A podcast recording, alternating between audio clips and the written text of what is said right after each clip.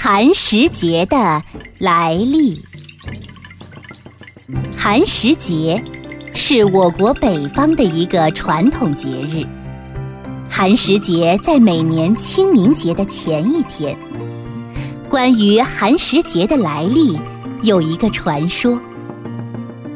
相传在春秋时期，晋国的公子重耳在各国游历，吃了不少的苦。有一次，路过一个没有人烟的地方，虫儿又累又饿，都没有力气站起来。随行的臣子们找了半天，都找不到一点儿吃的。正在大家万分焦急的时候，有个叫介子推的大臣，走到一个偏僻的地方，他忍着疼痛，从自己的大腿上割下了一块肉，煮了一碗肉汤，让公子重耳喝了。重耳渐渐恢复了精神。十九年后，重耳做了国君。就是历史上著名的晋文公，他重赏了当初陪伴他流亡的功臣们，给他们很多财宝。可是他偏偏把介子推忘了，很多人都觉得介子推吃亏了，劝他去找晋文公讨赏。可介子推毫不在意。他收拾好行装，带着老母亲，悄悄地到绵山隐居去了。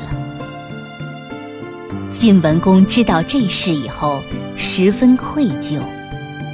他亲自带人去绵山请介子推。绵山山高路险，树木茂密，要找到介子推很困难。有人出了个主意。从三面架起大火来烧绵山，想用大火把介子推逼出山来。可是后来，大火把绵山都烧遍了，还没看到介子推的身影。等大火熄灭以后，人们才发现，介子推已经背着老母亲，坐在一棵老柳树下死去了。晋文公很伤心，于是决定亲自埋葬介子推。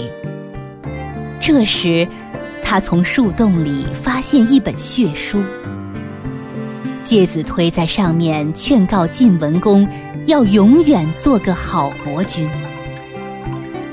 晋文公看后更加后悔了，他为了纪念介子推，就规定每年的这一天。全国人都不能生火，只能吃冷食。这就是后来的寒食节。